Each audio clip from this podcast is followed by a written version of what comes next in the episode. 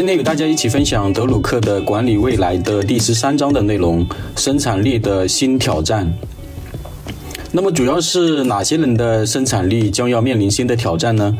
呃，德鲁克认为主要是两类人群要面临生产力的新挑战。呃，第一类是知识工作者，第二类是服务工作者。呃，那么为什么是这两类人群要面临新的生产力的新挑战呢？第一，在过去的一百二十五年以来，制造业、农业、矿业、建筑业和运输业等基础产业的复合生产力，以每年大约以百分之三到百分之四的速度增长。发达国家的总体生产力增长了四十五倍。第二，生产力的快速提升带来了发达国家人民群众生活水准和生活质量的提高。那人们的这个可支配的收入与购买能力呢，也有了巨大的增长。呃，第三呢，生产力提高了带来的后果呢，就是呃人们的休息时间增多了。在一九四呃，在一九一四年以前的话。呃，只有这个贵族啊，还有这些没有什么事情做的，就整天无所事事的这些富贵的人啊，富人才有权利呃享受这个休闲的时光。呃，大多数上班的工人的话，每年至少要工作三千个小时左右。随着生产力的提升，很多工厂工人的上班时间下降了很多，比如日本人一年工作不到两千个小时左右。美国的话大约是一千八百个小时，而德国的话大约是一千六百五十个小时。第四，生产力的增长也使得教育水平提高了十倍，医疗保健水平也得到了快速的提高，生产力已经成为了国民财富。那么，主要有哪些理论对生产力进行过论述与研究呢？第一。马克思认为，工人的产出增加，呃，工人的产出增加只能通过增加劳动强度或者延长劳动时间来实现。呃，马克思写了一本书，这本书的书名叫《资本论》。那么，在《资本论》的这本书的当中的话，呃，就对这个生产力的这个概念以及生产关系等进行了论述。第二的话，就是美国著名的管理学家、经济学家泰勒，专注于生产力的研究。特别是对生产工人的工时的研究，呃，写出了非常有名的管理著作，就是《科学管理原理》。德鲁克认为，生产力的快速增长是一百年以来最重要的社会事件。为什么说生产力的快速增长是最重要的社会事件呢？第一，呃，以前的话，一个国家发展成为发达国家的这个时间的话，呃，大概需要五十多年的时间，五十来年的时间吧。那么第二的话，韩国在一九五五年之前呢，呃，是一个比较落后的一个国家。但是的话，韩国的话只用了二十来年的时间呢，就成为了经济发达的国家。第三的话，生产力增长其实对传统标准呢，也也是有一个比较大的冲击，就是对传统标准来讲，真的是呃有一种这个彻底颠覆的这种呃这种效果吧。那主要原因是源于一八七零年或者一八八零年左右美国引发的生产力革命。呃，第四的话，制造业与运输业的生产力每年依然按照一个相同的比例提升。第五的话，有。正常的就一般的这种看法有不同的，就是日本、德德国的生产力的提升水平与美国的旗鼓相当，呃，就是呃日本啊、德国啊，还有这个呃美国啊，他们这个生产力的这个水平是大体差不多的。呃，那第六的话，美国农业生产力每年的提升幅度呢，也达到了百分之四点五到百分之五。那与其他国家相比的话，这个增长幅度还是呃比较高的。呃，第七的话，美国制造业在二十世纪八十年代生产力提升的幅度为每年大约为百分之三点九。那具体的增加在数值上来看的话，是要高于日本和德国的这个制造业的。呃，但是发达国家的生产力的这个革命呢，已经结束了。呃，现在制造业与运输业雇佣的人相当的少。呃，从而的话，生产力提升，呃，就是没有这个足够的那种影响力了。在发达国家当中，这些产业的人数仅占全部劳动力的五分之一。仅仅在三十年前，这个数据的话还接近百分之五十左右。那接下来的话，德鲁克就对这个知识工作者和服务工作者的呃生产力呢进行了一个分析与论述。第一，知识工作者与服务工作者呢是对生产力有着重大影响的人群，他们的生产力却没有增长，在某些领域其生产力甚至是下降的。第二，发达国家百货商场的销售人员，呃，现在也只能达到一九二九年销售额的三分之二。第三的话，一些学校的老师的生产力也是有所下降的。那么，知识工作者和服务工作者主要包括哪些行业的相关岗位呢？呃，第一的话，知识工作者主要包括从事以下工作岗位的人员：第一，科研机构的科研人员等。第二，医院的呃心脏外科医生以及其他科室的医生等，呃，第三的话就是百货公司的商店经理、财务人员等。第四的话就是保险公司理赔部门的呃相关工作人员，比方说电脑输入人员等。呃，第二的话，服务工作者主要包括从事以下工作岗位的人员：第一的话，民间的手工艺人等。第二的话就是接驾的打零工，还要在汽车餐馆中负责送餐的青年学生等。呃，第三的话，工厂里的机器的操作工人，餐馆里的呃餐馆里面的这个洗碗工啊，呃，还有这个服务人员，呃，还有医院里面的清洁工人等等。那么，知识工作者和服务工作者在提升其生产力方面存在哪些共性的因素呢？德鲁克认为，主要存在两个共性的因素：第一，资本无法替代劳动，比如说人；第二，新技术本身也不能提升生产力。呃，为什么这么说呢？在制造业与运输业当中，用经济学实语来说，资本和技术都是生产的要素。在知识和服务领，呃，在知识与服务领域当中的话，它们只是生产工具。它们是否有利于生产力提升，这取决于使用者。还有这个具体的用途以及使用者的技术等等。呃，接下来的话，德鲁克呢，呃，用一些案例来阐述他的观点。案例一：三十年以前的话，我们确信计算机的发展将导致办公室人员的大幅度减少。那么现在呢，公司对于数据处理技术的投资，比如大部分投资于服务。可以有对物质的处理技术，比如传统的机械设备的投资呢，就已经达到了一个呃不相上下的这种投资水平了。但实际上的话，引了这个信息技术之后呢，办公室人员的人数呢反而增加了，而且服务工作的生产力几乎没有什么增长。呃，案例二，二十世纪四十年代末期，医院几乎全部都是劳动密集型的。医院主要的资本投资的话，用在了医院的房屋建造与购买病床等等。一些比较有名的医院的话，呃，甚至连一些基本的医疗的这些设备呢都没有购买配置齐全，比如没有 X 光部门，没有临床实验室，没有理疗部门等等。而今天的医院呢，到处都是资本密集型投资所购买的医疗设备。他们将很大的一部分的这个投资呢，呃，用来采购超声波设备、CT 扫描仪、核磁共振成像设备、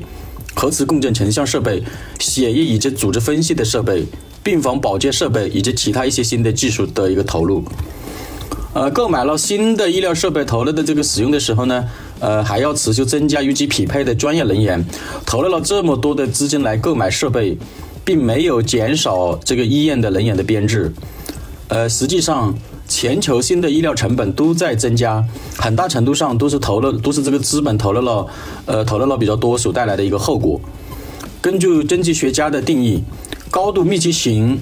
与高度资本密集型共同存在于一个组织之上的时候，并不能保证能够提升患者的服务质量。但是现在医院至少显著的提高了自身的医疗水平。有另外一些知识与服务领域，我们只是看到了更高的成本、更多的投资和人员，而没有看到为客户带来更多、更好的呃一些实惠。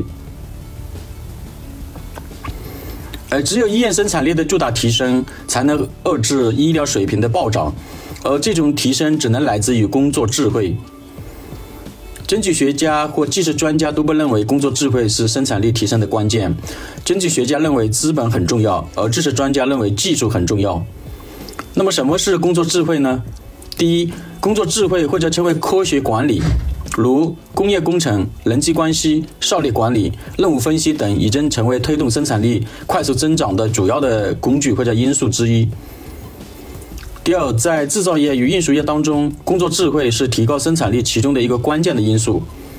第三，在服务与知识领域，工作智慧是提高生产力唯一的重要的关键因素。然而，与制造业和运输业相比，工作智慧在知识和服务领域有着完全不同的含义。泰勒在一九一一年发表《科学管理原理》之后，大约过了五十多年，哈佛大学的梅奥教授提出了人际关系的理论，对工作智慧的研究又推进了一步。如在知识与服务领域当中，提升生产力的首要问题是，就是要问以下这几个，要思考以下几个问题，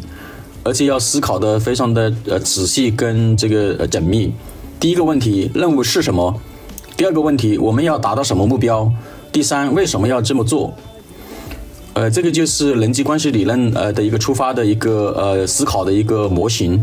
呃，在提升生产力方面，最简单但也是最重要的方法，就是要重新界定工作，特别是要优化或者删除那些不必要的工作，化繁为简。呃，接下来的话，德鲁克在书中分享了一些提升生产力的案例。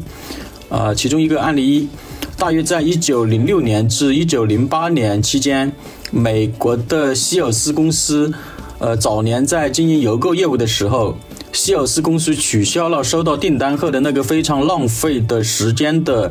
呃，就是数钱的那个环节。在那个年代，呃，是没有纸币也没有支票的，只有硬币。那希尔斯公司是怎样来取消数钱这个工作环节的呢？希尔斯公司对新来的这个装钱的这个袋子的话，呃，进行一个自动的用这个秤来这个称重。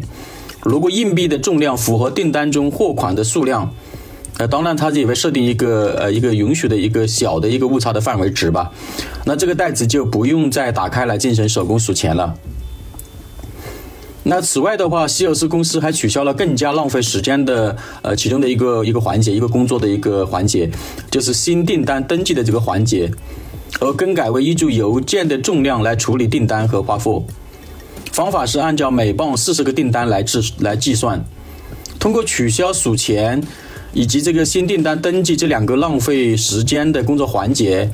呃，在两年的时间里，这两项的措施使得希尔斯呃希尔斯公司的整个邮购的业务的生产力呢，呃，提高了十倍左右。案例二，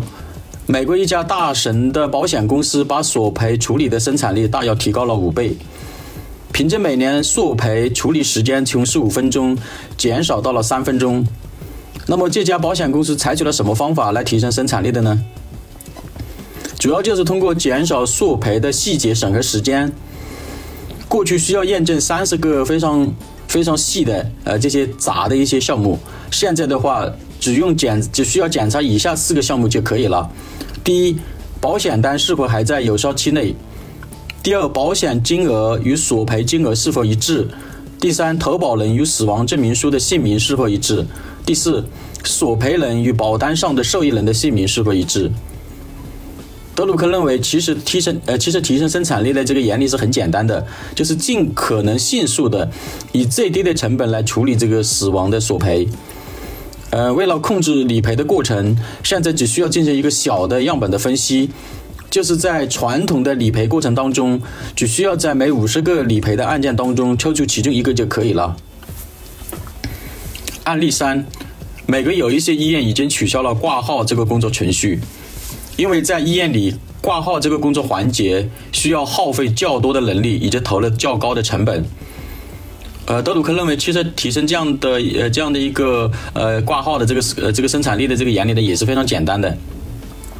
为什么呢？第一的话，有一些不省人事的这个病人，流是不流血不止的病人，如果要等待挂号的话，那么还要填一大堆表表格，那么这样的话就会耽误这个治疗的时间，很可能呢会导致生命的危险等不良的后果。那么第二的话，只需要确认病人的姓名、性别、年龄、住址以及付款的方式等。那其实这些信息呢，都在病人随身携带的医疗保险单的证明上呢，都已经写得非常明明白白了，这都已经写清楚了，就没必要去重复的来去记录一遍。呃，案例三，呃，美国有一家这个著名的这个私立大学，原来的话设立了一个奖学金办公室，呃，原来这个奖学金办公室的这个人员的配置呢，达到了十一人。原来的话，这个十一个人的话，还要每周都要去上班。那么后来的话，精简到了两名的员工，一个月内最多只需要上班两三天就可以了。那么他这家大学的话，为什么原来要配置呃十一个呃十一名工作人员来去？呃，来去这个来去这个审查这个奖学金呢，来做这个呃申请奖学金的这些事情呢？呃，第一的话，原来就是对所有的申请的这个学生的话啊，或者家长的话呢，呃，能否获得这个奖学金的话，还要进行一个详细的审查相关的资料。那么第二的话，原来对所有的这个申请者的话的这个申请表格的话，呃，都要进行一个全部的一个阅读，还要仔细的一个审查。那么后来发现的话，呃，百分之九十五的学生的奖学金的申请，实际上只需要考虑少数的几个因素就可以了，比如家庭收入。呃，家庭的房产价值，然后是否有其他的收益来源，呃，还有这个信托基金等等，呃，当然还有是否要审核这个兄弟姐妹是否也正在上大学等等。那其实呢，呃，这些信息的话，在这个计算机里面的话呢，呃，几秒几秒钟的话就可以，然后来算出来，他们可以得到呃，可以拿到这个申请到多少的奖学金。那么第三的话，只有大约百分之五的学生呢，呃，才需要进行一个比较详细的一个审查，呃，就是要对。他们的这个申请资料以及相关资料的，进行一个呃比较详细的一个审核、呃审查跟审审审核。那哪些人呢？就是说，呃，申请的人呢，如果是呃这个体育明星啊，呃，或者是运动员呐，又或者是呃全国的又获得了其他的奖学金的呃这些人的申请啊，就是百分之五这这些人的话，大约占百分之五，就主要是对这些人呢要进行一个详细的一个审查。那案例四的话，呃，就是一家著名的跨国公司，呃，重新界定了它的这个战略规划的方法。就是有一家公司的话，很多年以来的话呢，呃，就是他的这个公司的话，成立了一个个战战略规划的一个一个办公室。那么这个办公室的话，总共的工作人员的话，呃，这个达到了四十五名，啊，就是由四十五人来专门来为这个公司来呃制定公司的详细的这个呃战略的规划。而且的话，他们是对这个战略规划是非常的用心的，啊，而且呢，不断去分解的非常非常详细的一个操作的细节等等。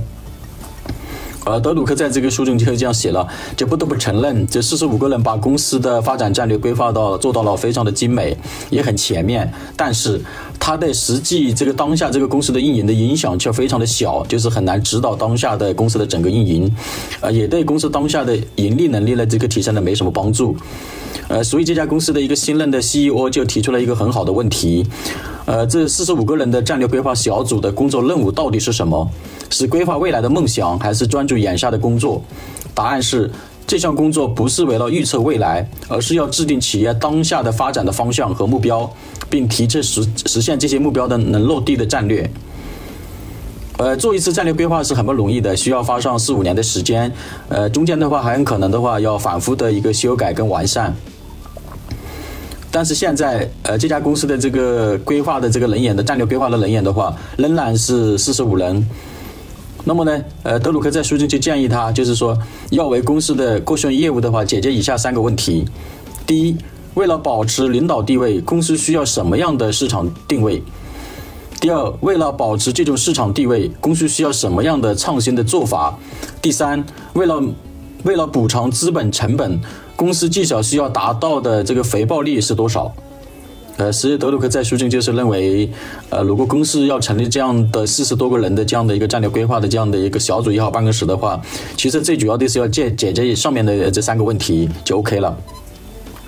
然而，这些战略规划人员与公司各部门的业务的主管经理呢，呃，来进行一个共同的一个讨论，在综合考虑不同经济条件的前提下，然后来制定针对这些目标的基本的战略的指导方针，以及实现战略目标的具体的一些落地的措施。那么与以前的这个战略规划相比的话，那么新的战略规划就非常的简单实用了。虽然看上去没有那么高大上，也很普通，但是很务实，能落地，能够指导公司的经营业务和相关主管的工作。然而很遗憾的是，现在还有很多公司正在投入大量的能力和资源去规划公司所谓的宏大的战略。呃，另外的话，德鲁克在书中还对一些单位出现的，呃，这个一人身兼数职的这种现象呢，呃，他提出了自己的看法。呃，德鲁克认为，第一，企业中职位非常高的人，往往是最需要的是能够做到专注公司当下最重要的工作项目，但是这类专注的高层领导很少。第二，那些在组织中在组织中实际从事大量知识工作与服务工作的人员，比如工程师、教师、销售员、护士、中层管理者，承担的工作呢却越来越多，他们越来越繁忙，而这些新增加的工作对企业的贡献确实很少，甚至没什么贡献，与这些人的专业也没多少关系，甚至毫无关系。第三，比如美国医院护士。呃，每个医院的护士一人身兼数职的，这就是非常糟糕的一个案例。呃，我们经常听说医院里面这个护士非常的短缺，但是我们要怎样才能确保有足够的护士呢？很多年以来，毕业以后从事这个护士职业的数量呢一直在稳步增长。同时的话，呃，在医院这边住住院病房的这个病人的人数呢，其实是在下降的。那么，为什么医院还会出现这个护士一人身兼数职的这种现象呢？原因在于，现在医院的这个护士的话，只要花一半的时间，只能花一半的时间从事这个护理以及他这个护士相关的工作，而这个护士的另一半的时间都花在哪里了呢？呃，这个医院护士的另一半的时间都花在了填写和处理文书工作的事情上，如处理与医疗保障、医疗补助、保险公司、财务部门等相关的事情上，还有的是把这个时间用在了防范医疗事故。被患者起诉等相关的一些工作的呃事情上，那么这类文秘文书类的工作事务的话，而且还在日益的增多，持续的精占医院护士的工作时间。而事实上，这些事情根本不实施医疗保健，也不提供经济价值，与照顾病人和帮助病人康复几乎没有什么直接的关系，更不能提升医院护士的医护水平。呃，还有的话，美国的一些大学，呃，大学的这个老师的话，也存在一人身兼数职的现象。大学老师花在各类这个委员会的会议上的时间呢，越来越多，而投入到上课、指导学生、专业研究的时间呢，却越来越少。呃，同样的，销售人员也存在一人身兼数职的现象。销售人员整天忙于填写各种表单，忙于各种总结的编写，忙于上领导等汇报工作。而投入到市场拓展、获取客户、服务客户等产生价值的时间和精力呢，就越来越少。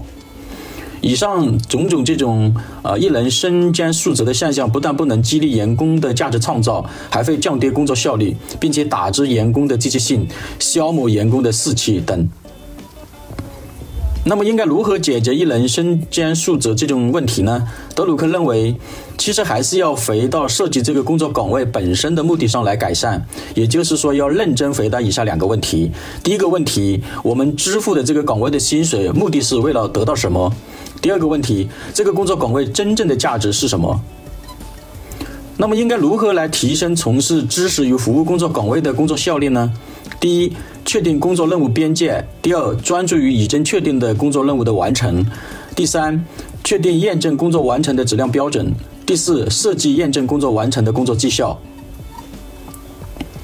方格咨询专注于企业管理落地培训和落地咨询，欢迎您添加方格咨询合作微信。呃，当然，你也可以在节目呃节目下方的评论区留言，